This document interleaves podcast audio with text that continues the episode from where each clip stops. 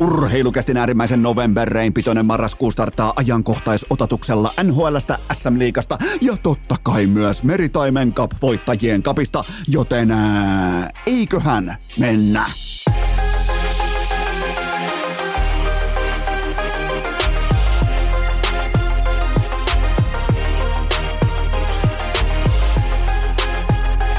Urheilukästin kutoskausi! Salvoksen hirsistudiossa Eno Esko, tuottaja Kove ja päiväkorista karannut pikku Taavetti. Tervetuloa te kaikki, mitä rakkahimmat kummikuuntelijat. Ja jälleen kerran urheilukästin mukaan on maanantai 6. päivä marraskuuta ja... Kyllä vain se pitää paikkansa. Eno Esko, Meritaimen Cup-voittajien Cupin voittaja, vuosimallia 2023. Ja heti alkuun minä tuottaja Kopea Pikku Tartti halutaan alleviivata sitä tosiasiaa, että me ei ikinä tehtäisi teille, rakkaat kummikuuntelijat, sitä, että me keksittäisi kilpailulle nimi vasta sen tulosliuskan julkitulon jälkeen. Me ei koskaan siis annettaisi lopputuloksen määrittää kilpailun vaikkapa nimeä, ideapohjaa tai integriteettiä. Me ei tehtäisi sitä ikinä, mutta Eno Eskon venekunta, jumalauta, urheilukästin heittokalastuseura kultaa Meritaimen Cup-voittajien kapista, ei siis mistään normaali kapista, vaan nimenomaan ne kaikista kovimmat, kaikista pitkäheittoisimmat, kaikista kovimmat kala, sekä miehet että naiset, totta kai myös kala muun sukupuoliset, samassa askissa, kaikista marmoreista, kaikista uistinpakeista ja Eno Esko 5 meritaimenella tuplavee kotiin jostakin tuolta paikasta,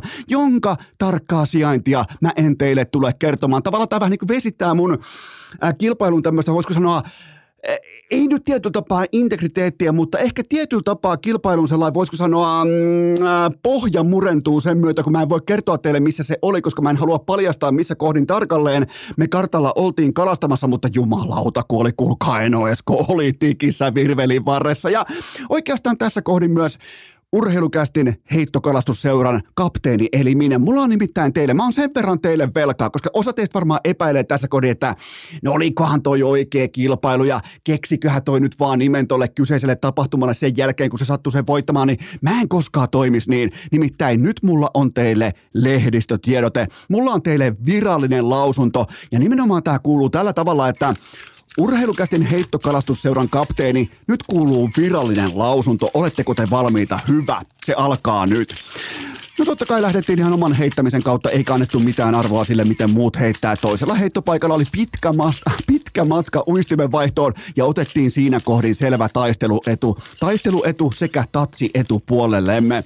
Otettiin toisesta heittopaikasta myös hyvät asiat mukaan, loppua kohden pidettiin sovituista asioista kiinni ja voitettiin kala odottamaan noin 3 meritaimenen mitalla. Oikeutettu voitto, tärkeät 3 pistettä ja nyt hyvän kala, maja, illallisen jälkeen bussiin ja joukkue kotiin. Siinä oli lehdistötiedote, siinä oli lausunto, siinä oli kaikki. Tupla V on tupla V. Siis tässä hommassa siis voitto on voitto. Lopputulokset Eno Esko 5 kappaletta, Leftwood 3 kappaletta ja merikansleri Hänninen 2 meritaimenta. Kilpailu käytiin salaisessa lokaatiossa jossakin Suomenlahden askeettisella peräpoukamalla. Siitä ei välttämättä sen enempää, mutta... Ja raportti olisi tullut. Raportti totta kai, mä en tekisi sitäkään, ikinä en toimi sillä tavalla, että ikään kuin lopputulos ohjaa raportointia. Raportti olisi tullut ehdottomasti, jos Eno Esko olisi jäänyt vaikkapa 0 meritaimeneen, mutta nyt kun sattui tulemaan 5 ja sattui voittamaan Meritaimen Cup-voittajien kapin, niin olihan tämä, kuulkaa, raportin paikka, mutta koskaan raportointia ei ohjaa lopputulos. Muistakaa se urheilukästissä ja muistakaa myös se, että nyt on last call. Nyt jumalauta, jos joskus, niin tänä maanantaina on last call. Isänpäivälahjat, uutuustuotteet, kaikki hikipanta.fi. Nimittäin tämä on viimeinen päivä osallistua Pleikka Vitosen arvontaan. 1 onnekas voittaa. Samoin myös tänään maanantaina iltaan saakka, kun vaihtuu tiistaille. Silloin menee kiinni Pleikka Vitonen arvonta ja silloin ei ehdi enää sen jälkeen myöskään saamaan isänpäivälahjoja kotiin saakka. Se Goat-faija paita, se on tällä hetkellä ykköshärkä, joten käykää tsekkaamassa ainakin se osoitteessa hikipanta.fi, samoin kuin myös uudet ulkojääpipot löytyy osoitteesta hikipanta.fi, mutta muistakaa se Pleikka Vitonen, se arvotaan nyt maanantai-iltana, joten tämä on viimeinen sauma, viimeinen shotti ja ennen kaikkea viimeinen kuulutus. Hypätäänpä heti perään, otetaan tavallaan niin kuin vähän sykkeitä alas, mä vien teidät kaukomaille, mä vien teidät ajassa taaksepäin, nimittäin nyt hypätään tuoreeltaan urheilukästin jo legendaariseen aikakoneeseen ja hypätään, liikutaan, matkustetaan lama-ajan piskuiseen Heinolaan. Nimittäin Mummiseppänen oli jo tuolloin pelinsä päällä. Pikku Esko totta kai kauppareissulla. Aina kun se tajusi, että toi tossa on karkkia, niin Pikku Esko alkoi mankumaan, että minä haluan karkkia, että tuon karkin minä haluan. Ja jotenkin niin kuin tavallaan tietenkin karkit sijoitellaan, se sokerihuume sijoitellaan tietenkin kaupoissa aina aikojen alusta pitäen siten, että se osuu lasten silmiin, että sitä halutaan joka ikinen kerta. Ja Pikku Eskohan totta kai osoitti sormella, että minä haluan. Niin Mummi Seppänen kehitti tarinan, että nämä kyseiset makeiset, ne on kaupan sedän omaisuutta ja niitä ei saa ottaa mukaansa sieltä. Ja mä ostin tämän tarinan, mä ajattelin, että no perkele, kuulostaa uskottavalta, että näinhän tämä muuten onkin, että näinhän tämä meneekin ja sen jälkeen vaikka mä toivoin, niin tavallaan mä selkäydin pohjalta myös tiesin, että niitä ei voi ottaa, koska ne makeiset, ne kuuluu kaupaan sedälle, ne on hänen ikiomaa omaisuutta, joten pidetään tämä tausta mielessä nyt kotvan verran, sillä teistä niin moni ui lokakuussa samaan hätävalhehenkiseen bluffiin. Enkä mä pidä teitä tavallaan niinku tilivelvollisena siitä, että kaikki uitte samaan katiskaan. Ainakin se ollaan niin kuin 90% teistä heitti jo SM-liigan hattua ilmaa, että perkele kun meillä on liiga auki, perkele kun tästä lähtee koko homma uuteen nousuun, niin mä en syytä teitä mistään. Mun mielestä se oli vilpitön reaktio, se oli kenties vähän niin kuin paineen purkava tämmöinen rento,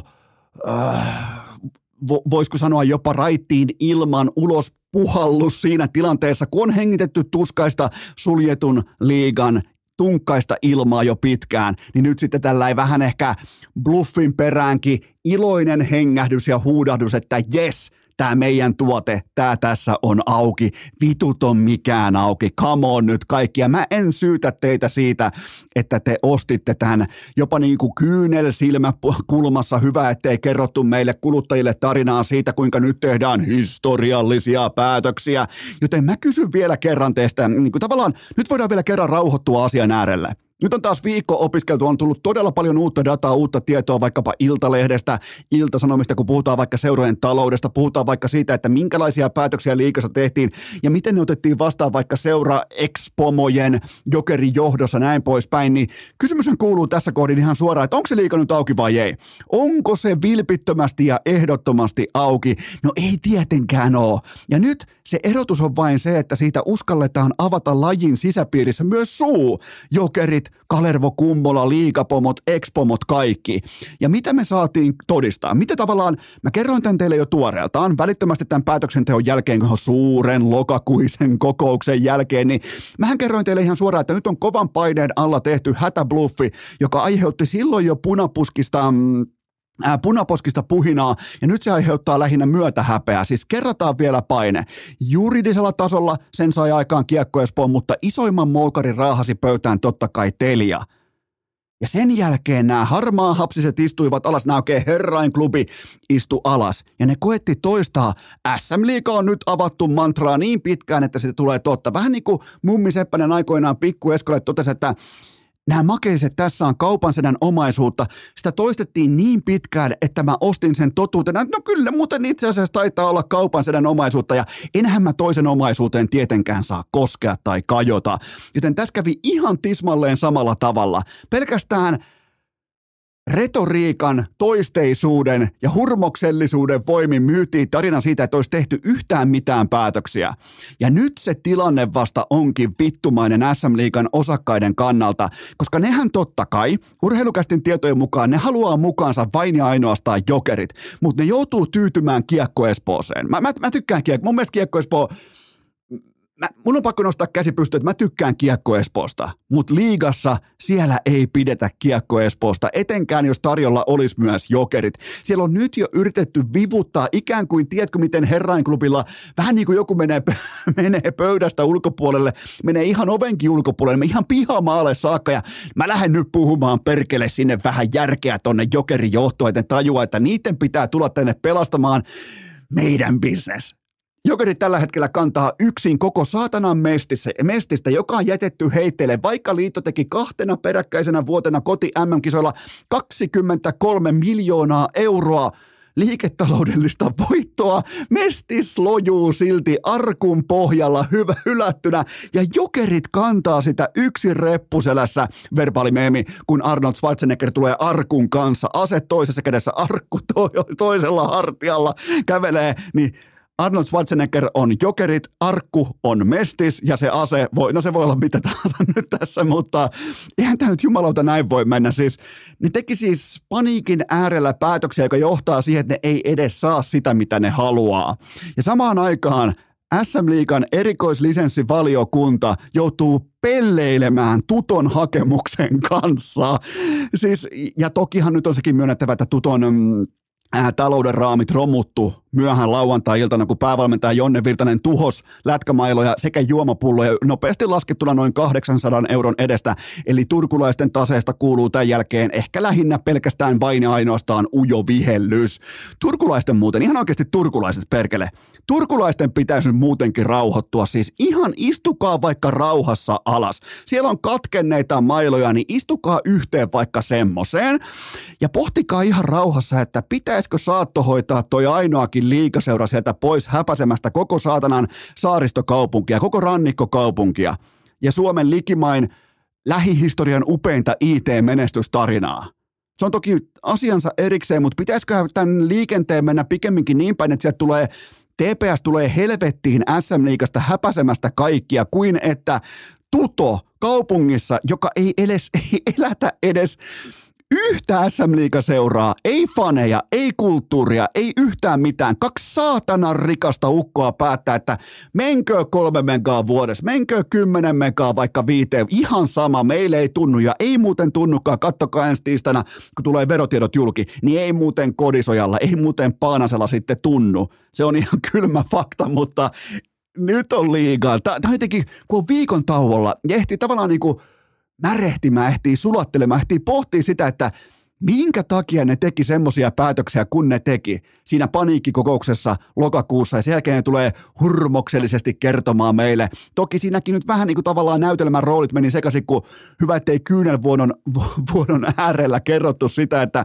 nyt on tehty historiallisia päätöksiä, joten ja nyt ollaan siis maajoukkuetauolla. Ja mitä SM-liigalla on käsissään? Niillä on kopattu bluffi, jolla ei ole enää mitään PR-arvoa, eikä liiga onnistunut ostamaan käytännössä viikkoa pidempää aikaa itselleen. Nimenomaan sen marinaadin kanssa, että kaikki on hyvin, me mennään eteenpäin, meillä on tavallaan selkeä tulevaisuuden visio, siellä ei ole yhtään minkäännäköistä visiota.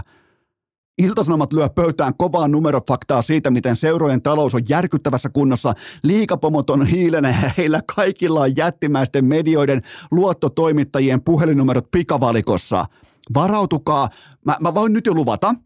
Nyt on jo niin kuin ikään kuin sitä padosta, siitä jättimäisestä padosta. Siitä on napattu ensimmäinen pullonkorkki jo irti, joka on tukkinut yhden pienen vesivanan. Mä lupaan teille, meillä on todella huvittavia aikoja edessä, kun nämä liigapomot ja nämä, jotka välttämättä ihan päätöksentekoon saakka ei ole päässyt. Ne ehkä on taustalla pohtinut sitä, että mitä täällä tapahtuu, minkä takia me tehtiin epäavaaminen, minkä takia me myydään tällainen niin kuin avattu liiga, minkä takia me astetaan itsemme positioon, että Jokerit ei välttämättä pysty edes nousemaan liikaa, ne joutuu tyytymään Kiekko Espooseen, jota ne ei halua. Ja samaan aikaan vielä Tuto, se Luxemburgin kokoinen pian hiirenpaska sieltä jostain kartan nurkasta, sekin saapuu paikalle ja vittuilee vielä ankarasti. SM-liiga, nyt on loistava maajoukkuetauko menossa ja fanit, varautukaa hauskoihin tutkivan journalismin juttuihin, kun tämä pato alkaa vuotaa, sieltä tulee kaikkea hauskaa ulos. Tähän kohtaan pieni tauko ja sitten jatketaan. Urheilukääst! Käsikirjoitus samasta mustekynästä kuin Leppä. Pilamme lätkädraamassa. Lieneepähän paikallaan myöntää täysin avoimesti sekä ennen kaikkea häpeämättä, että Eno Esko tuskin olisi ottanut pinssiäkään mukaan viime viikkoisesta Meritaimen Cup-voittajien kapista ilman asianmukaista otsavalosettiä. Kuunnelkaa tarkasti. Ei koskaan, ei missään olosuhteessa, eikä millään verukkeella, paskalla otsavalolla, ei metsään, ei meritaimeneen, eikä vesille.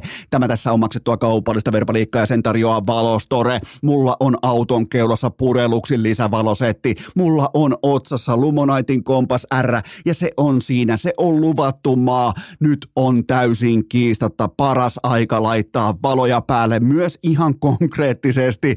Saat -10% lisäalennuksen jo etukäteen alennetuistakin tuotteista. Käykää tsekkaamassa. Nämä löytyy nimenomaan Spotifyn jaksoesittelystä sekä Urheilukästin IG-storista ja muistakaa, kun te klikkaatte kyseistä linkkiä, se aktivoituu automaattisesti ja se on saatavilla vain Spotifyn jaksoesittelystä ja Urheilukästin IG-storista nyt maanantaina. Muistakaa valoja päälle, muistakaa Spotifyn jaksoesittely ja ennen kaikkea Urheilukästin IG-story, -10% kaikille ja ne hinnat ennen sitäkin, ne on jo lattiassa, joten nyt kaikki Spotifyn jaksoesittely tai Urheilukästin IG-story. Toistot sisään! Ai jumalauta, ette muuten arvaakaan, miten kulkee sekä Meritaimen veneessä että kotopuolessa, nimittäin pikkutaavetti pukkasi ensimmäiset paskansa pottaan, kyllä vain tuplaveihimaan, sen jälkeen toki ihan putipuhdasta 0+0 on yhtä kuin 0, mutta pikkutaavetille pienet.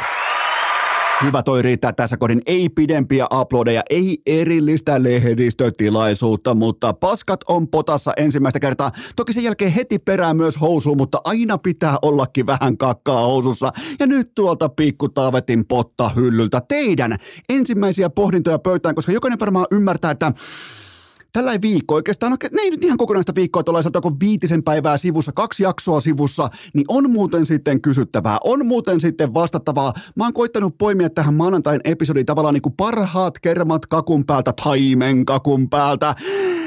Mennään teidän ensimmäiseen pohdintaan. Mä lupaan teille, tavallaan niinku, tää on samalla myös varoitus. Ei tule mitään muita lajeja nyt tähän jaksoon kuin jääkiekkoa. Käydään lätkä alta ensin pois ja keskiviikkona avataan koko pakka, mutta nyt kuitenkin teiltä ensimmäinen pottapohdinta pöytään. Onko tämä nyt se syksy, kun Roope Hintz on virallisesti ohittanut Alexander Barkovin? No kumpikin painaa tässä kohdin piste per peli, mutta vain toisella on kyky luoda jotakin tyhjästä. Ja se ei ole valitettavasti vieläkään Sassa Barkovi. Roope Hintz, nyt on pakko sanoa, Roope Hintzin offensiivinen murtautumiskyky on eliittitasoa. Se on koko NHL:n ehdotonta eliittikermatasoa. Se on sitä taimenkakkua. Se on sitä laadukkainta priimaa, kauneinta lentoa, mitä toi liiga pystyy tässä kohdin tarjoamaan. Kun taas Barkov totta kai on tehnyt töitä. Ihan ehdottomasti. Se on tehnyt tämän kanssa töitä sekä järjestelyitä. Se on ottanut kiloja pois. Se on yrittänyt vähän niin kuin hakea atleettisempaa tulokulmaa, vähentänyt lihasta, lisännyt liikevoimaa, dynamiikkaa, kaikkea tätä, mutta kyllä se on kuulkaa Roope Hintz, joka pystyy luomaan jotakin jatkuvasti tyhjästä. Ja totta kai tässä kohdin tekisi mieli todeta, että onhan se kuulkaa. Se on Hintzin Roope, joka on mennyt ohi, mutta kun jättää kaiken kimalteen tietyn lennokkuuden pois. Ja nyt totta kai vaikuttaa myös, että miten näiden ykkösenttereiden, miten niiden joukkueet pelaa. Eli Florida jälleen kerran vähän staattinen startti tähänkin kauteen, kun taas Dallas erittäin voimakkaan eikä vähiten AV-pelaamisensa johdosta on pystynyt voittamaan näitä maalinotteluita aika mukavastikin tähän alkusyksyyn, alkukauteen. Mutta kun me jätetään se kaikki kimalle ja tietty lennokkuus pois, niin onhan toi Barkovin alkukausi ollut murhaavan kovatasoinen, siis ihan peruspelaamisen nyansseja myöten. 118 minuuttia tätä tehdessä, 118 minuuttia 5-5 jääkiekkoa, maali odottama splitit 61-39%, kun taas vaaralliset tekopaikat, ihan siis tekopaikka lukumäärän myötä 30-16, eli 30-16 vaaralliset tekopaikat 5-5 jääkiekossa, kun Sassa Barkovin vitja on askissa. Ja sitten vielä Barkovin puolustamiset tällainen niin kuin taimen uistimen kokoinen pikkutäky. Kun se vihulainen pääsee Barkovia vastaan vaaralliseen tekopaikkaan, niin kuin ollaan nähty myös silmätestillä, niin se ei kuulkaa, se ei vie työtä loppuun asti. Se ei laita hattua naulaan. Se ei tee maalia. 16 vaarallista tonttia, 0 tehtyä maalia Barkovia vastaan. Eli siinä on jatkuvasti häirintää, vaikka se tontti itsessään on vaarallinen, niin siinä on häirintää, siinä on ulottuvuutta, siinä on sijoittumista, siinä on takapainetta, siinä on vastuullisuutta, siinä on tunnollisuutta aina mukana. Ja kuitenkin Reinhard Barkov Rodriguez on voittanut oman pelinsä jatkuvasti 60%, kun taas Pavelski Hintz Robertson on vain 44% 5-5 jääkiekko-vitja tässä kohdin. Joten mun tekisi mieli tässä kohdin nyt ottaa tavallaan se Hintz-kortti esiin, että nyt on menty ohi ja nyt vähän niin kuin kaahataan vilkku päällä vasenta kaistaa kohti luvattua maata, mutta kyllä me kuulkaa tässä kohdin, siis tästä uistinpakista vedetään semmoinen statementti pöytään, että meidän on syytä edelleen sekä nähdyn että tilastoidun perusteella tämän kauden otannan pohjalta, niin me mennään vielä hetken verran Barkovilla. Laji itsessään totta kai liikkuu Hintzin suuntaan, se ei varmaan tule kellekään yllätyksenä, mutta me mennään vieläkin Barkovilla. Tämä on hyvä debatti, tämä on tavallaan niin kuin, tämä on hyvä vertailu tulevaa ajatellen, koska on kaksi niin erityyppistä pelaajaa, niin miten ne luo leipänsä tuossa liigassa, kun ne yrittää tavoitella sitä pyramidin huippua. Tämä on, näistä tulee vielä ikään kuin verrokkipelaajat. Molemmat yrittää kiivetä Himalajan huipulle, mutta toisella on mukana hakku ja toisella kumivene. Eli aivan täysin erilaisia varustuksia, erilaisia välineitä. Kumivene muuten Himalajalle. Aika kova, melkein kuin Meritaimen Cup voittajien Cupin voitto. Seuraava kysymys. Pitäisiköhän painaa hikipanta.fi jonkinnäköinen Meritaimen Cup voittajien Cupin paida tai jotain pikkutahvetin potta, urheilukästin potta, saatana. Siinähän se muuten voisi ollakin, mutta menkää kuitenkin katsomaan hikipanta.fi, koska yhdellä lähtee tänään maanantai-iltana sitten pleikkari sieltä satunnaisesti mukaan. Seuraava kysymys. Kauanko Sebastian Aho saa kulkea vielä vapaana vai siirryttiinkö tässä suosiolla anarkian aikakauteen? Tässä puhutaan totta kai tästä Adam Foxin valitettavasta loukkaantumisesta, mitä kukaan meistä ei toivonut. Näin käy joskus, kun kumpikin huippuälykäs pelaaja lukee jo seuraavaa tilannetta täydessä pelivalmiudessa. Sekä Foxin että Ahon katseet on ikään kuin sakkilaudan, ei seuraavassa, vaan sitä seuraavassa siirrossa. Ja joskus käy näin. Tämä ei ollut kaahotusta, tämä ei ollut kohellusta, tämä ei ollut tarkoituksellista. Tämä on valitettavaa. Tämä on äärimmäisen valitettavaa ja Adam Fox totta kai on koko Rangersin MVP, koko YVn katalysaattori, koko NHLn top 3 pakki, mutta älkää nyt jumalauta tulko kuvittelemaan mulle. Mä oon 39-vuotias perheenisä. Älkää tulko nyt vittu lässyttää mistä, että Ahon tulisi pudottaa hanskoja jotain saatanan sysipaskaa Alexis Lafrenièreä vastaan. Ja mietihän nyt, minkälainen trade tämä olisi. Carolina menettää parhaan tärkeimmän pelaajansa 5 minuutiksi ja Rangers sen kammottavimman. Alexis Lafrenière, joka on absoluuttinen boost. Ainoastaan Juraj Slafkovski pystyy mätsäämään tähän boost-leveliin, mikä on muuten by the way. Roskistulipalo roihua jo Montrealista. Tuo jätkä ei pysty pelaamaan NHL:ssä, mutta nyt ei ole kyse Slafkovskista, vaan Lafrenierestä. Älkää nyt kuvitelkokaan, että Ahon pitää tuossa tilanteessa vahingon jälkeen pudottaa hanskoja. Sebastian Ahon. Ensin sieltä tulee Truubaa ja sen jälkeen tulee Lafreniereä ja hyvä, ettei haettu vielä jotain saatana vanhan liiton Ulf Samuelsonia tai Jeff Pukkapuumia sieltä vielä louhimaan jostain katsomosta. Messier tulee katsomosta, uhittelee. Ei näin. Nämä hommat ei mene näin.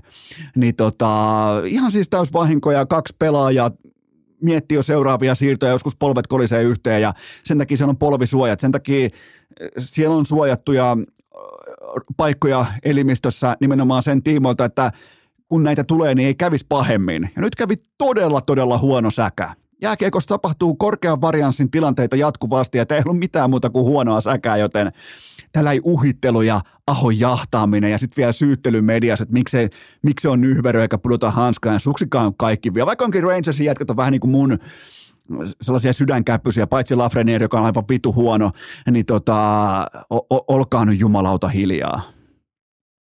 Tämä oli äärimmäisen satunnainen yhteentörmäys ja todella valitettava lopputulema. Kukaan ei halua nähdä Foxia katsomon puolella, ei siis kukaan. Se ukko on silkkaa laatua, viihdettä ja erotiikkaa tuolla jäällä. Ja Rangersilla sellainen pikku oheisnugetti vielä tähän, että Rangersilla on ollut tähän saakka NHL:n toiseksi paras YV. Se on ollut itse asiassa yli 31%. Ja mä lupaan, mä takaan alle viivaa, että tämä lukema syöksyy alaspäin kuin Finnairin osake. Se on ihan pommin varma juttu. Ilman Adam Foxia, ilman pelirakentajaa, ilman quarterbackia, niin vaikka siellä on tulikuvan Panarin, vaikka siellä on lähtökohtaisesti ratkaisuvoimaa ja osaamista, Kreider maaliedustaa tällä hetkellä yksi NHL:n parhaista sen pienen alueen pelaajista, mutta ilman Adam Foxia, niin kyllä toi YV-prosentti, se romahtaa, mutta mennään kuitenkin seuraavaan kysymykseen. Millä aikataululla Robin Järventie nostaa Senatorsin takaisin 2016 kukoistukseen? Vittu, nyt on kovaa paskaa. Eli haetaan siis Robin Järventiestä seuraavaa tällaista Erik Karlsson-tyyppistä ratkaisevaa voimataloa, joka nostaa ottavan aivan täysin epärelevantin rengastulipalon kohti huippua, mutta Robin Järventiestä, nyt kun te itse nostitte ikään kuin Erik Karlssonin tähän pöytään, niin kun katsoo tarkasti Robin Järventietä muuten silmiin, se muuten näyttää ihan siltä, että se olisi Härkä Dalinin ja Lennart Petrelin lapsi.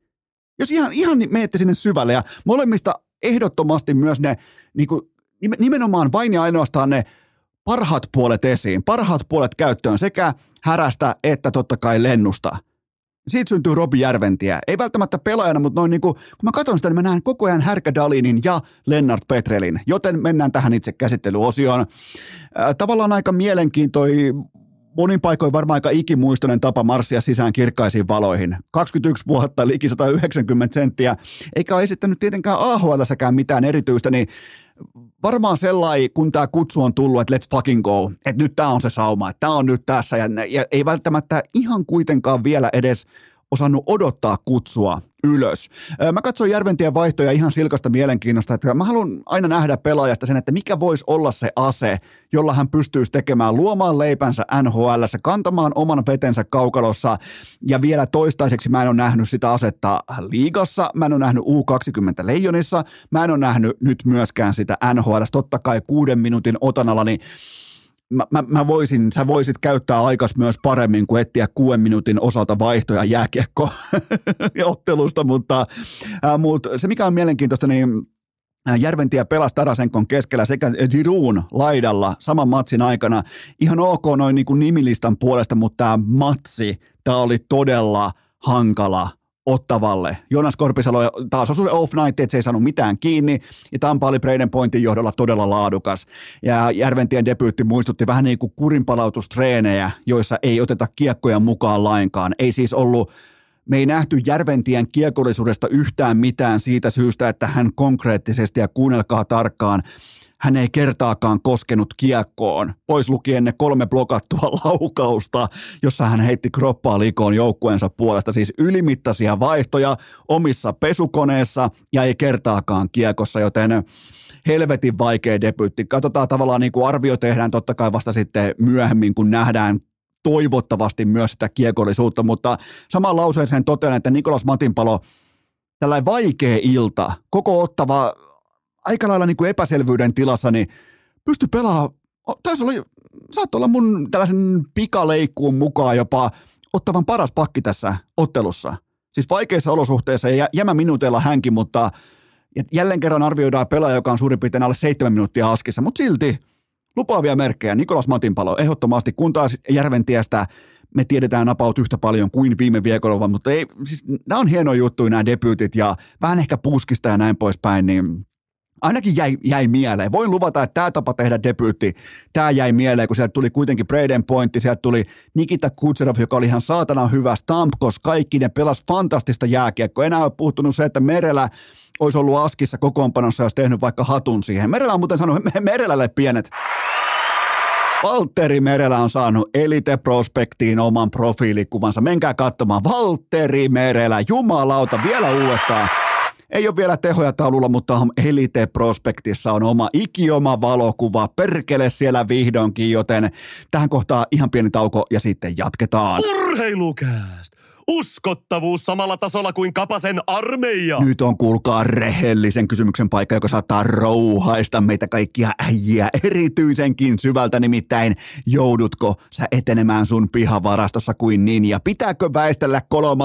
jiirisahaa ja 4. tasohöylää? Ja sen jälkeen sä kehtaat vielä pohtia äänen, että oisinpa vuokrannut. Kyllä vain, tämä tässä on maksettua kaupallista verbaliikkaa ja sen tarjoaa renta.fi, kotimaisen urheilun asialla. Kun katsotte hiihtokisoja, mitä tahansa tässä kohdin vuotta, niin siellä näkyy sitä rentaa jatkuvasti. Niin mistä on kyse? Se vuokraa ne kyseiset työkoneet ja laitteet sulle, jotta sun ei tarvitse edetä siellä varastossa kuin ninja. Ja sen jälkeen sitten jossitella, että oisinpa vuokrannut. Muistakaa tähän syksyn puuhastelu ja rakentelukiiman, että se fiksu raha vuokraa nämä välineet, eikä osta omaksi. Katso koko kattaus, ihan koko, siellä sun, mä voin luvata, että siellä sunkin kyläpahasessa, sieltä löytyy renta, joten katso koko kattaus, joko Renta Easy-sovelluksesta tai sitten ihan klassisesti renta.fi. Eteenpäin. Otetaanpa toisiamme verbaalityöhanskasta kiinni ja rouhaistaan tuolta rentan rakennuslavalta seuraava pohdinta pöytään. Mikä selittää Elias Petterssonin nousun MVP-debattiin? No totta kai se, että 11 matsiin 20 tehopaunaa kerran 11,55 jääkiekon pisteen, mikä on koko NHL:n toiseksi paras noteeraus kummissakin ikään kuin tilastoinnin kategorioissa. Eikä tämä ole missään nimessä. Nyt puhutaan upsidesta, nyt puhutaan horisontista, nyt puhutaan siitä kattokruunusta, koska tämä tässä ei ole kuulkaa vielä lähimainkaan valmista. Nyt tämä alku Petterssonin tiimoilta, tämä on pikemminkin kuuma kuin dominantti, joten käydään tavallaan ikään kuin tämä iso kuva läpi, jotta ymmärretään, että miten tähän ollaan saavuttu, koska nyt aihio vaikuttaa siltä, vaikka puhutaan viime kauden osalta yli 100 tehopisteen jätkästä, mun mielestä nyt puhutaan kuitenkin miehestä. Mun papereissa Petterssonin merkittävin yksittäinen muutos hänen pelikielessään on se, että sinne on syntynyt itsetietoisuus siitä, että mitä se vaatii, kun astuu johtamaan epäselvyyden tilassa operoivaa organisaatiota. Tämä pätee ihan normaaliin arkityöhön, ihan normaaliin vaikka menet duuni johonkin pörssiyhtiön, joka on heikosti runattu, heikosti johdettu, niin useimmiten siellä ripustellaan myös sulle hopeita kaulaa vaikka bonusten jaossa, koska jos se on heikosti johdettu, sä oot jatkuvassa tavallaan epäselvyyden nuotassa, yrität uida ympyrää, mitään ei tapahdu. Ja tämän tiimoilta Pettersson on tehnyt tismalleen oikean johtopäätöksen. Hän on ikään kuin osoittanut meille kaikille faneille tässä kohdin sen, että mulla ei muuten riitä nyt siihen, että mä voin olla kaikkea. Mun pitää olla ensisijaisesti laadukas jääkiekkoilija, uhrata ihan kaikki se muu tilpehööri mun elämästä tähän jääkiekkoon. Ja vasta sen jälkeen mä voin olla edes osittain uskottava, johtava pelaaja. Tällaisessa, tää voisi toimia paljon paremmin, vaikka jos hän pelaisi vaikka sanotaan Coloradossa tai jossain erittäin laadukkaasti johdetussa organisaatiossa, mutta hän pelaa Vancouver Canucksissa, joka ei todellakaan ole tästä aspektista tuttu viimeisen sanotaanko 10 vuoden osalta. Joten siis ihan selvästi, ja tämä on täysin inhimillistä, Pettersson aivan selvästi kuvitteli alkuunsa, että tämä kaikki tässä on ikään kuin tähtiin kirjoitettua, että tarina enemmän tai vähemmän kirjoittaa itse itseään. Oli muotilehtien kansia, oli tubettamista, somevaikuttamista, muoti-ikonismia, eikä siinä mitään. Olkoon vaikka satanismia, mikäli se ydintuote jäällä on kunnossa, mutta ei. Niin laadukas pelaaja Pettersson sentään ei ollut, eikä niitä montaa ole koko lajin modernissa historiassa. Sidney Crosby nosti Penguinsin aikoinaan rasvatulipalon keskeltä mestariksi. Kane ja Taves onnistui samassa Chicagossa. Nämä on siis erittäin harvinaisia tilanteita, missä huippulaadukas pelaaja ottaa koko organisaation reppuselkäänsä ja kääntää sen suunnan täysin. Nämä on siis todella harvinaisia tarinoita, mutta yhteenveto. Tuolla on siis ihan tismalleen attribuuteiltaan sama pelaaja. Se muutos on tapahtunut suhtautumisessa ja omistautumisessa tähän ammattiin, joka on siis jääkiekko. Ja mä tein silloin, osa varmaan muistaa, mä tein silloin heti avauskierroksien aikana Petterssonista äänimerkinnän tänne, että hei nyt tarkkana, että tossa voi olla nyt sitä.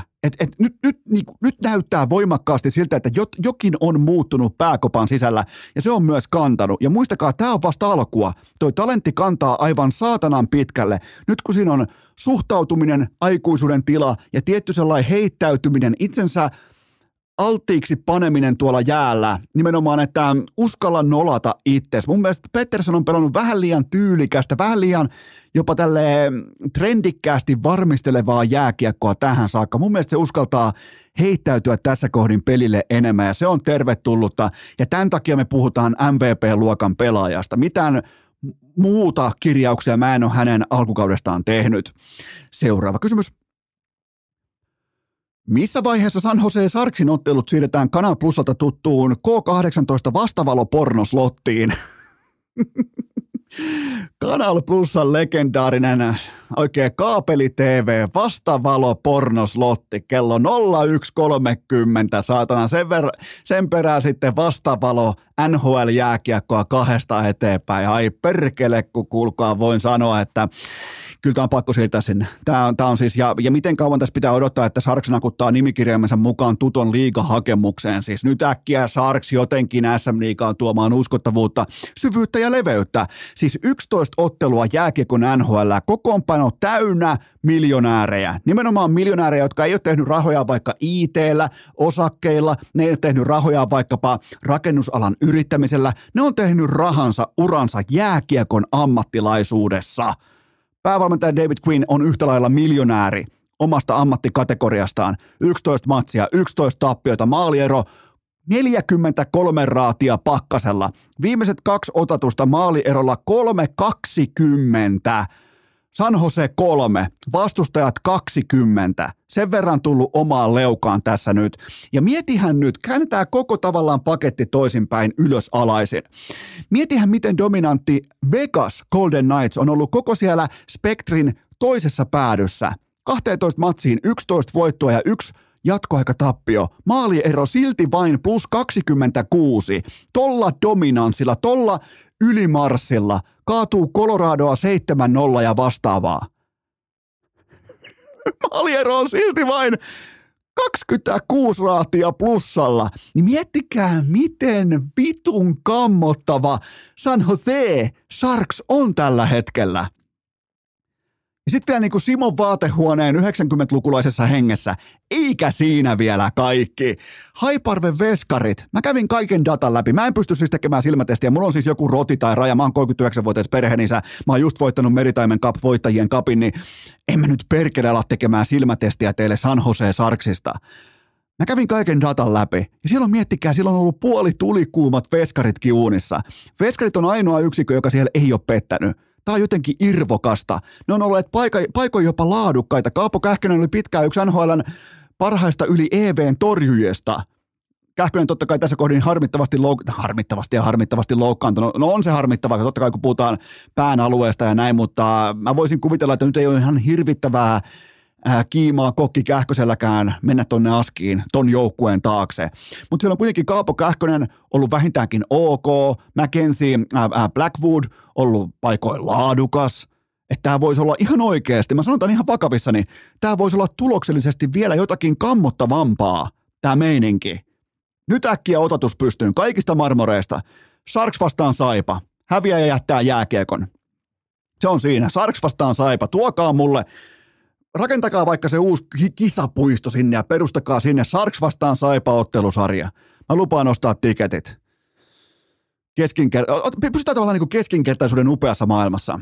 Näittekö lauantai-iltana, miten Ryan O'Reilly, varmaan näitte, koska te katsoitte primetime-ottelua Oilers vastaan Nashville Predators, näittekö, miten Ryan O'Reilly teki 2 maalia Darnell Nursen miesvartioinnista samassa tilanteessa, ei eri tilanteessa, vaan samasta tilanteesta 2 nuottaa. Jälkimmäinen vasta hyväksyttiin, mutta jumalauta, siis täysin kädetön hyökkäjä tekee 2 nuottaa vastustajan kallispalkkaisimmalle pakille samasta tilanteesta. Darnell Nursen mies lockdown-puolustuksesta. Ja sitten vielä pohditaan, että minkä takia Oilers ei pärjää. Siellä on 9,25 megaa per sesonki cap-hitti ja 2 maalia omiin samasta tilanteesta. Kädetöntä vastustajan hyökkääjää vastaan. Nursella on muuten tähän kauteen 9 matsia. Muistakaa, palauttakaa mieleen se hetki, kun sen kanssa tehtiin tämä jättilappu.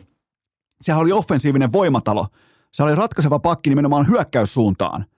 Sillä on tällä hetkellä 9 matsiin 1+2 offensiivisessa roolissa. Ja tätä on, kuulkaa, sitten luvassa tällä samalla tiketillä 9,25 miljoonaa per sesonki. Tätä on luvassa kesään 2029 saakka. Että seuraava kysymys. Mitä viime viikko opetti jääkiekon suhtautumisesta kaula- ja viiltosuojiin? Adam Johnsonin traaginen menehtyminen kääntyy pelottavankin nopeasti mun papereissa ainakin muutaman kaulasuojabrändin mainonnaksi, PR-kampanjaksi, ja koko aihe on kutakuinkin jo historiaa tässä kohdin, siis sen ytimen osalta. Se ydin on se, että minkä takia jääkiekossa suojataan aivan kaikki muut alueet kuin se alue, mihin se kyseinen urheilija voi konkreettisesti menehtyä. Ja sitä kysymystä ei ole käyty läpi tässä kohdin, joten kyllä tämä lähtee tuolta ihan pyramidin huipulta. Puhutaan mitä puhutaan jostain junnusarjoista, harrastesarjoista, divareista, mistä tahansa. Se on arvokas oma keskustelunsa. Mun mielestä siitä on ollutkin hyviä puheenvuoroja, tavallaan niin linjanvetoa siitä, että miten asioihin tulee suhtautua, mutta kyllä se kuulkaa lähtee tuolta ihan pyramidin huipulta, sieltä esikuvista, sieltä julisteista, mainosmarkiiseista. Mä muistan vieläkin mun lapsuudesta, nuoruudesta, mä käytin kaulasuojaa yksinomaan Paul Karian johdosta. Se oli mun mielestä jotenkin päheitä, kun Paul Karia käytti Teemu Sananteen tutkaparina käytti kaulasuojaa. Mun mielestä siinä oli jotain hienoa paikoja ja näin poispäin. Niin, ja totta kai siellä oli myös sitten muita erillissuojia, kuten vaikka rannesuojia ja muuta vastaavaa, mutta niihin mulle ei riittänyt pinkka, mutta kaulasuojaa riitti. Mutta kyllä tämä lähtee tuolta pyramidin huipulta. Ja niin kauan kuin noin hallit on noin lämpimiä ja pelaat hakee pelkkää mukavuutta, niin kauan ne nyt on jo meille tässä viikon mitassa osoittanut, että niitä ei kiinnosta paskaakaan lähteä pelaamaan kaulurikaulassa. Tehkää halleista -10, -15 asteisia, niin ihan alkaa kiinnostaa pukeutuminen. Ja on myös hienoja esikuvia, Mikko Rantanen, viitosuojat ranteissa, näin poispäin, mutta et onhan tämä ihan selvää, että kaulasuojat on tehtävä jääkiekossa pakolliseksi siinä, missä vaikka kypärät tai luistimet. Ja on se tavallaan irvokasta, että jääkiekko ei ole halukas, siis selvästikään ei ole halukas suojaamaan sitä ainoaa aluetta kropasta, joka voi johtaa fataaleihin lopputulemiin, kuten nyt äärimmäisen traagisissa olosuhteissa nähtiin Briteistä. Olvarit, kyynärit ja harttarit, ne on ollut priimaa jo vuositolkulla tärskyjä ja kolhuja vastaan. Nimenomaan me suojadutaan isoa pahaa kiekkoa vastaan tai tälliä vastaan, taklausta vastaan, mutta me ei ole koskaan otettu vakavissaan sitä, että jääkiekkoilija molemmissa jaloissa on, käytännössä siellä on fileerausveitset. Ja kellään ei ollut missään vaiheessa mitään aikomustakaan suojata kaulan aluetta. Pikemminkin on kiire junnuissa, että milloin uskaltaa ekan kerran jättää kaulasuojan pois ilman, että tuomari huomaa, koutsi huomaa, vanhemmat huomaa tai kukaan huomaa. Tai mitä kaikkea huvittavaa siihen voikaan laittaa vanhasta vaikka sukasta, pelisukasta leikata saksilla itselleen semmoisen rievunto, joka näyttää, että se olisi kaulasuoja. Niin pikemminkin se kilpailu menee näin päin. Niin eihän jääkiekko, tämä viikko on opettanut tässä kohdassa, että ei sillä ole minkäännäköistä aikuisuuden tilan suhtautumista kaulasuojiin. Ei minkään näköistä, joten, ja se on surullista, ja se on tavallaan, se on puhuttelevaa tässä kohdassa, niin pidetään ihan pieni tauko ja sitten jatketaan. Urheilukääst, podcast, jota julkaistaan koko kansan Jeren välispiikkien tauvoilla. Tohkopahan auttaa itku täälläkään maaseutumarkkinoilla, nimittäin lumeet sulaa ja sukset viedään takaisin varastoon, mutta Oshee, se ei sula koskaan. Tämä tässä on maksettua kaupallista verbaliikkaa ja sen tarjoaa Oshee, vihreä vipeltä ja oranssitotuus ja iso sininen koko syyskauden viimeiseen ykkösketjunä. Se on, kuulkaa, siitä W on varma. Tölkeä löytyy 4 eri makua, joista paras on tää uutukainen Heiskas Miron tähdittämä Norris-tason vihreä vipeltää, sille voimakas suositus. Muistakaa myös vitamiinivedet, se punainen kyllä muuten toimii kaikissa keleissä. Ja faktahan on siis se, että kotimaisten kauppojen juomahyllyjä komentaa vain yksi alfa, ja se on Oshee. Taistele heki! Vihreä vipeltäjä voimin suoraan seuraavaan kysymykseen. Joko on aika kuuluttaa Talvikankaan kirkon pihassa Oulun Kärppien valkea kevät? Jumalauta, nyt on kuulkaa Kärpän nahka ainakin osittain takana. Ei tullut uutta jalkapallostadionia, mutta tuleeko silti uskottava tai edes alariman ylittävä Oulun Kärpät vielä coach Lauri Marjamäen johdolla tähän kauteen? Minä en kysy, kansa kysyy, ja mulla on teille faktaa, mulla on teille dataa. Teillä voi, mulla, teillä, kaikilla, pikkutaavetilla, tuottajakopella, kellä tahansa voi olla mielipiteitä. Mulla on teille tähän kohdin faktaa. Voidaan lähteä tavallaan niin kuin liikkeelle siitä perusasiasta, että kaikki voitot ei ole sitten samanarvoisia jääkiekossa, vaikka se Marjamäki jauhaa sitä ikuista mantraa siitä, että nämä oli tärkeät 3 pistettä, nämä on samat 3 pisteet, tulee tavalla millä hyvänsä, bla bla bla. Se ei pidä paikkaansa. Kaikki voitot ei ole samanarvoisia. Se 3 pistettä ei ole aina 3 pistettä joka ikinen kerta, jota ei saatanan HPK:n mestislaumaa vastaan kotikentällä. Ei ikinä, ei missään olosuhteissa. Kärpät on pelannut tähän kauteen 19 ottelua. Se on kohdannut mestarikaliberin ryhmän tähän saakka ainoastaan 4 kertaa. On muuten ollut sitten kaunis otteluohjelma. Tappara, IFK ja 2 Ilves. Näistä ototuksista Kärpillä on 3 suoraa tappiota ja 1 voitto, eli juuri tämä viime viikon vakuuttava Ilves-päänahka vieraissa. Se on sellainen kuin oikeastaan ainoa, jos pitää poimia 1 voitto esiin Kärppien tähän saakka otetuista niin kuin merkittävistä tuplaveista, niin se on ehdottomasti tämä vieraskentän Ilves-päänahka. 0 taulua tuplaveen mukaan ja bussilla himaan. Todennäköisesti lentokentältä, koska Oulussa on emoyhtiöllä on rahaa ja se ei kuulkaa ihan heti lopu. Ja nyt kun meillä on tämä tilanne, että on kohdattu laatua, kermaa, on kohdattu niin marginaalisesti, niin pitää tavallaan tehdä leikkuri. Pitää tehdä leikkuritoimenpide sen tiimoilta, että ketkä saa pysyä SM-liigassa. Kun me heitetään SM-liigasta toviksi nyt helvettiin Saipa, KK, Sportti ja HPK, niin Kärppien sijoitus 11 joukkueen jäljelle jäävässä SM-liigassa on, kyllä vain, se on 11. Joten siinä on teidän Oulun Kärpät. Eli se, mikä nyt on osalle näköjään oululaisittain, se on nyt valkeaa kevättä, niin se on järkeville aikuisille ihmisille halpaa tykkilunta, joka sulaa ensimmäisestä sadepisarasta pois. Se ei voita laatuporukoita. Se ei pelaa tai se ei tuo parastaan pöytään silloin, kun se vastustaja pystyy mätsäämään yhtä lailla SM-liigatasoisilla pelaajilla, mutta varjele vaan, kun sieltä tulee KK:ta, sieltä tulee HPK, sieltä tulee Saipaa vastaan, niin perkele, kun on nahka takana ja ollaan laadukkaita, otetaan hyvät asiat mukaan.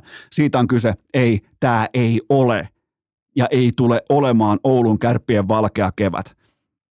Se on ikään kuin, se on käänteinen Robin Hood. Lauri Marjamäki on käänteinen Robin Hood, se varastaa köyhiltä ja vie rikkaille. Ne ottaa pisteitä pussukkaansa, kaiken maailman kerhoja ja KK:ta ja Saipoja vastaan ja sen jälkeen hävii jokaisen merkittävän eturivin ottelunsa pois lukien tämä viimeisin laadukas Ilves-vierasvoitto. Siinä on Oulun Kärpät. Kenenkään on turha vetää tässä kohdin nyt täytettyä kärppää pöytää, että perkele kun mennään kohti. Ei mennä, ei. Marjamäen johdolla ei mennä yhtään mihinkään. Seuraava kysymys. Onko Risto Duffan uran lopettaminen peräti statement Atro Leppäsen epäleijona kutsua vastaan? Oikeastaan tämä voisi olla sitä klassisinta RD:tä kenties koskaan, että jos hänen laadukas pakkinsa ei pääse leijoniin, mikä oli muuten ihan absoluuttinen farssi, niin ei mitään muuta kuin sitten pikkutakki naulakkoon lopullisesti, mutta kyllähän tässä tietyllä tapaa on nostalginen viulu soinut jo pitkään, kun puhutaan RD:n päävalmentajaurasta. Ja mähän siis muistan Duffan äärimmäisen pelottavana ja säälimättömänä mestis lihanleikkuu coachina Jukureista. Se oli vähän sellainen, mitä varsinkin A-junnupiireissä, niin vähän jopa kavahdettiin tai pelättiin, että perkele, jos ei tässä nyt ihan liigan portit aukea itse kullakaan, niin perkele, jos joutuu tonne Etelä-Savoon louhimaan, että siellä on se hullu päävalmentaja, joka ei tykkää kestää ja se vihaa kaikkia ja aika vähän tiedettiin silloin. Se oli se brändi, se oli nimenomaan se johtajuuden ja semmoisen vaatimustason brändi, joka Duffalla oli. Ja eihän me silloin tiedetty, että se on pikemminkin sellainen kepeäkielinen nallekarhu, jolla on aina vähän kieli poskessa ja sellainen tietty niin kuin kyky aistia huonetta ja näin poispäin. Mutta siis valmentajana ehdottomasti legendaluokkaa persoonana, todella monivivahteinen ja tunneälypitoinen ihminen. Se on tullut selväksi tässä vuosien mitassa ja mä toivon todella, että RD ei kokonaan jätä jääkiekkoa taakseen, että päästää itsensä kaikista kahleista vaikkapa TV-asiantuntijan tehtävissä. Mä oon ihan varma, että siinä on kulttituote. Nimenomaan, että siinä ei tarvitse sitten enää suojata tai spekuloida tai varjella tulevaa työpaikkaansa valmentajana, vaan nimenomaan voi polttaa ihan kaikki sillat, mitä on poltettavissa ja tuoda se koko persona sinne askiin, koska me ollaan nähty Duffaa myös studioissa semmoisessa tilanteessa, missä hänen itsensä pitää olla päävalmentaja. Hän siitä tule yhtään mitään. Se on ihan täyttä roskaa. Joutuu koko ajan seiftaamaan eri positioita, mutta mä toivon, että RD ei kokonaan kävele jääkiekon luota pois. Hieno persona. Ja kuten ollaan nähty, niin vaikka Sportilla on mennyt nyt ollut vaikeeta paikoin, niin Mitä se sanokaa? Oletteko koskaan nähnyt parrakasta huippu-uimaria? No en kyllä ole. En tiedä, miten se tähän liittyy, mutta tuli vaan mieleen tällä yksi RD-ismi. Niin mutta joo, en usko kuitenkaan, että ihan pelkästään statementti oli Atro Leppäsen epäleijunnan kutsua vastaan. Seuraava kysymys. Minkä liigajoukkueen osaketta ostetaan tai myydään seuraavan kausikolmanneksen osalta? Nyt on siis 1/3 takana, eli alkaa tämä seuraava 20 ottelun pinnistys tässä nyt sitten maajoukkuetauon jälkeen. Ja mä myyn heti alkuun nyt jo mun jo kertaalleen takassa poltetut JYP-osakkeet pois. Mä oon silleen puolivillaisesti, puoli tavallaan salaa, vähän niin kuin Elosen pullalaatikon kautta yrittänyt hiipiä kohti JYP-ymmärrystä ja vitun marjat. Ei se niin kuin tuu vaan mulle. Mä koitin antaa mahdollisuuksia. Mä laitoin rahaakin likoon sen tiimoilta, että ne voittaisi lauantaina paskan pelikanssi ja ne ei voita yhtään. Ne on aivan täyttää paskaa on JYP. Joten mä poltan uudestaan mun JYP-osakkeet ja koko traktorin vielä laitan mukaan sinne. Se ei ole mitään muuta toi porukka kuin sellainen kivan tiistai-illan YV-ryhmä ja se on siinä. Ja muutenkin koko liigan uskottavuus on nyt jo Jerry Turkulaisen käsissä. Sami Niku meinasi johtaa pakin tontiltaan koko liigan pistepörssiä maajoukkuetauolla. Ja mä olisin joutunut ottamaan tulpan veneestä irti siinä kohdin. Joten mä myyn kaikki mun... Kun JYPin pelaamista, jos ihan vakavissaan puhutaan lauseen verran, niin kun sitä 5-5 pelaamista katsoo sinne syvään totuuteen, niin ei toi tule riittämään, mutta toi YV, se ei tule myöskään kantamaan. Toi varianssi ei voi olla näin edukas koko. Otetaan Nemo Niemisen sananparsi tai sloganin käyttöön. Ansaintalogiikka ei voi olla plusmerkkinen jatkuvasti tolle porukalle, tolle YV, vaikka siellä on osaamista, siellä on henkilökohtaista talenttia, siellä on nimenomaan sellaista virtuositeettia tuossa YVssä, niin ei se vaan voi se ei vaan voi jatkaa noin tulikuumana koko sesonkin. Joten mä myyn seuraavan kausikolmanneksen tiimoilta mä myyn mun kaikki JYP-osakkeet. Saatanan paskahousut. Lauantaina isot odotukset vielä pakotti mut katsomaan sitä paskaa. Oisin voinut vaikka kuunnella radiosta tai katsoa live-tuloksista, mutta ei. Mä päätin, että mä investoin nyt JYPiin. Mun mielestä, ei jumalauta. Ei, kun mä en tätä, joo ei. Mutta mä ostan samalla, liittymättä tähän otteluun, mä ostan samalla pelikanssia, koska se on ihan itsestään selvää, että tämä YVAV, kun ne ynnää yhteen nämä prosenttilukemat, prosenttiyksikkölukemat, niin se on 85. Ja se nyt ei vaan voi jatkuu näin. Ja nyt on ihan itsestään selvää, että 85 tolla nimilistalla, tolla valmennuksella, tolla henkilökohtaisella taitotasolla, niin se nyt ei vaan voi olla 85. Ja oikeastaan sivupotissa mä vielä niin tein yhden tällaisen tiskin alta myymisen. Mä myyn kaikki, jos mulla oli, mä myyn kaikki Lämsän velliperseiden optiot. S-viikonloppu oli näköjään Lukon ikioma Super Bowl. Ja sen jälkeen niin aivan, sen jälkeen ei yhtään mitään. Joten mä myyn, samalla myös lähtee kaikki Lämsän velliperseiden optiot pois. Huomatkaa optiot, ei missään nimessä osakkeita edes tässä vaiheessa, vaan optiot. Isossa kuvassa mä pohdin nyt maajoukkuetauolla aika paljonkin IFK:ta ja Ville Peltosta. Onko se tuotanto todella tätä? Onko tämä nimilista ja nimenomaan tämä offensiivinen outputti, niin kuin Ossi Väänänen sanoisi, niin korreloiko ne keskenään vai ei? Tämä jääkiekko Ville Peltosen kynästä, tämä taktiikkataulusta johtamisesta on mistä tahansa sitten kyse. Mutta eihän toi nyt perkele voi toi IFK-materiaali tuottaa näin aneemista, offensiivista peliä pöytään, kun se ei tuota mitään. Se on sellainen asia, mitä mä tuun katsoa erittäin tarkasti seuraavalla kausikolmanneksella. Seuraava kysymys. Jatkuuko Ryan Lashin maaliboikotti niin pitkään, kunnes Tommi Niemelä saa kenkää? Ai jumalauta, Hölö Niemelä ja iso kengän kuva on ollut tässä niin kuin jo vähän...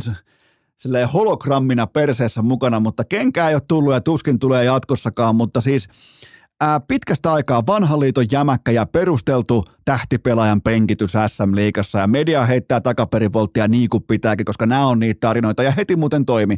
Koko muu joukkue ymmärsi sen, että nyt on tosi kyseessä nyt. Niemelä ihan herkästi ei laita ukkoja penkille. Jonkun Raimo Summasen joukkueesta olisi itsestään selvää, että tapahtuu 4 kertaa viikossa.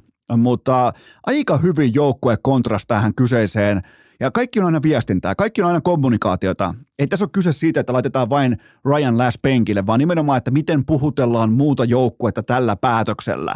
Siitä on kyse johtajuudessa. Joten ja kyllähän tämä niin kuin Saipa fiaskon jälkeistä penkitystä pitäisi nyt mun mielestä vähän kaivaa syvemmältä myös, että kuitenkin Ryan Lass pelasi kauden toiseksi suurimmat minuutit siihen matsiin. Ja nyt kuitenkin oli pois sitten Jyväskylän bussista, niin mitähän siellä on tapahtunut tai tehty tai mitähän siellä on kommunikoitu? Mitähän se on tultu tähän lopputulemaan, että ensin ajetaan Ukko Liikimaan lattiaan asti ja sen jälkeen hän ei pelaa, vaan healthy scratchina seuraavassa matsissa. Niin joku nyt ei vaan täsmää. Joku tässä kohdin ei täsmää, mutta mä uskon, että Läs ei pidä Niemelää maalinteollisesti löysässä hirressä. 18 matsia ja 0+16 on aika eeppinen tilastorivi, mutta eiköhän se sieltä kuitenkin vielä jossain vaiheessa kihahda myös Lässin laariin. Mutta oli muuten kaunista mediaa seurattavaa toi keskiviikkoilta. Ensin Hämeen Sanomien Näätä Savolainen oli hajulla joukkueen ylimääräisestä kokoontumisesta. Sen jälkeen Etelä-Suomen Sanomien Mikael Hoikkala otti kaminan selkää teltan mukaan ja lähti pitämään räntäsateeseen hallin ovi liveä. Siis Jonnet ei tiedä, mutta siinä on aina arvonsa, kun mennään kuvaamaan erikseen sitä hallin ovea, joka on kiinni. Ja sitä tehdään, laitetaan toistoa sisään siitä, että viitataan erikseen, että se on edelleen kiinni. Se ovi, kukaan ei ole tullut ulos ja kaikki tämä, niin ai, vanhan liiton viimeisen päälle hiottu hallin ovi live. Ja näissä tilanteissa keskimäärin mun mielestä seuran pitäisi pystyä näyttelemään roolinsa paremmin. Antaa sieltä jotakin. Antaa joku niinku todella savuava pistooli tai tuoda joku vaikka penaalissa ovesta, on ihan mitä tahansa, mut näytelkää se rooli. Kun on Halloween ja kaikki, voi vetää bluffeja pöytään, mitä tahansa. Mä nyt en oikein tiedä, onko Pelikansin tällainen niinku humoristinen bluffiosasto, miten kepeillä jalalla tällä hetkellä liikenteessä, kun katsoo niiden menestystä, mutta joka tapauksessa, niin ei saatana, kun olisi ollut hyvä paikka pistää joku isokin bluffi pöytään vielä tohon, mutta joo, eiköhän mä oon aika luottavainen sen tiimoilta edelleenkin, että Pelikanssin kurssi tulee kääntymään. Seuraava kysymys. Joko on syytä alkaa debatoida päävalmentaja Tero Määtän asemasta Jokereissa? Viimeiseen 8 otteluun 6 tappiota ja vain 1 3 pisteen tuplavee mukaan, mutta nyt tullaan siihen, että 2 asiaa voi olla samaan aikaan totta. Mä ymmärrän täysin, minkä takia Jokeri-fanit haluaa nostaa tämän kyseisen kissan pöydälle ja minkä takia heillä on tankki täynnä kenkäkiimaa. Nimenomaan sitä, että ne vihdoinkin pääsee spekuloimaan, ne on relevantteja. Ne hyvä, ettei Jokerit pyöritä koko Suomen kiekkobisnestä, mestiksestä käsin tällä hetkellä. Niin totta kai siellä on kiimaa, siellä on energiaa, niillä on joukkue, organisaatio, jonka ne vihdoin, josta ne voi olla ylpeitä, jonka ne voi ostaa täysin voimin itselleen, että me ollaan tämän takana, me ollaan tästä vilpittömästi kiinnostuneita, meille tämä logo tässä merkitsee, toisin kuin kertaakaan KHL-aikoina, niin mä ymmärrän tämän täysin, mistä tämä tällainen spekulaatio kumpuaa ja se kuuluu asiaan. Ihan siis se on erittäinkin tervetullutta, mutta isossa kuvassa kuitenkaan Jokereiden pelaamisella ei ole sen kummosemmin merkitystä ennen syyskuuta 2024. Et mä pidän Jokerifaneja erittäin sivistyneenä ja koppaankin, oikeastaan tässä kohdin mä koppaan heiltä orastavan bluffin kiinni. Siellä saunotaan tässä kohdin vain ja ainoastaan saunomisen ilosta ja mä allekirjoitan sen kokonaan. Mutta yhteenvetona liikapaikkaa tietenkään ei lähdetä jahtaamaan Tero Määtän tai tämän kokoonpanon voimin. Se on selvää. Alkaa isot investoinnit, alkaa iso työntö ja se tulee näkymään myös henkilövalinnoissa. Mutta, ja muistakaa vielä ennen kaikkea toi, että miten hankalaksi toi avoimen liigan nousu on tehty. Ensin pitää voittaa mestis. Sen jälkeen pitää voittaa liigan karsinnat. Ja lopuksi pitää voittaa vielä kirjanpidossa suurta lisenssivaliokuntaa vastaan. Joten tämä on se hankala osio. Nimenomaan, että miten Jokereiden jänne 1,5 vuoden kuluttua kestää siinä mankelissa, kun pitää absoluuttisesti kyetä voittamaan kaikkia. Kuinka vahvalla pohjalla sen organisaation pitää olla, jotta se kestäisi vaikka 1 tappion, 2 tappiota, 3 kevään tappiot. Se on se paha paikka. Kuulkaa Jokeri-fanit, te olette liian älykkäitä, te olette ollut gameissa liian pitkään, että tämä syksy olisi teille relevantti. Teidän haasteet on vasta tuolla myöhemmin, kaikki tietää sen, mutta kyllä mä ymmärrän, minkä takia Jokeri-fanit haluaa olla organisaatiostaan paljon mieltä, ja ne on ansainnut sen, ne on tullut semmoisen paskan läpi, ja ne on heittänyt pinssinkin nurkkaan jo monta kertaa, ja viirin epäsalkoon useampaa kertaa, niillä on tähän kaikkeen oikeus. Seuraava kysymys. Kauanko vielä aiot vaieta virallina kiertävästä kaikkien aikojen tylyimmästä jääkiekon omasta maalista? Jumalauta siis. Mä laitan tästä teille ensinkin someen klipin ja tämä vaatii erityiskäsittelynsä, mutta siis tämä menee vielä koripallossa. Siinä on joskus varsinkin puoliraja sisäänsyöttöjen jälkeen, niin siinä on joskus vähän päädyt sekaisin varsinkin harrastetasolla, että kumpaan päätyy nyt pitikään hyökätä, mutta että jääkiekossa, mikäli sä pätkit tohon suuntaan poikittais syötöä, lähet nahka takana lyömään lötöä ykkösalueelta omaan nuotaan, niin ei mitään muuta kuin työhakemusta sisään joko Saipaan tai jopa San Jose Sharksiin. Siinä ei ole mitään muita vaihtoehtoja. Siinä ei ole mitään muita lopputulemia, kun löytää itsensä joko Saipan tai Sharksin paidasta tämän jälkeen. Siis ei herra joo. Mutta siis se on jännä juttu, kun aivot kertoo kentällä hetken mielijohteesta jotakin. Ja kroppahan vain toimittaa, kroppahan vain suorittaa. Tuo on varmaan pyhä hetki pääkopan sisäisesti, kun tajuaa, että ei saatana muuten, en ainoastaan tehnyt omaa maalia, vaan siis hetken verran aikaa mä yritin kaikkeni, jotta mä saan yllätettyä meidän oman samassa paidassa pelaavan maalivahdin. Joo, mutta mä teen teille tästä klipin someen Tuusulan Tatun kanssa. Siis aivan uskomaton lapseninto, ratkaisu ja siihen perään vielä sellainen järkytyspettymys. Tätä on urheilu, tätä on jääkiekko ja tässä oli myös tämän viikon avausotatus. Muistakaa Last Call, Pleikka Vitonen lähtee yhdelle maanantai-illan päätteeksi, hikipanta.fi, isänpäivälahjat, ulkojääpipot kaikki, ne löytyy osoitteesta hikipanta.fi. Ja nyt tehdään sellainen kollektiivinen Meritaimen klubin johtajuustason päätös, että Meritaimen Cup-voittajien Cup hiljenee ja ihan normaaliin tapaan keskiviikkona jatkuu.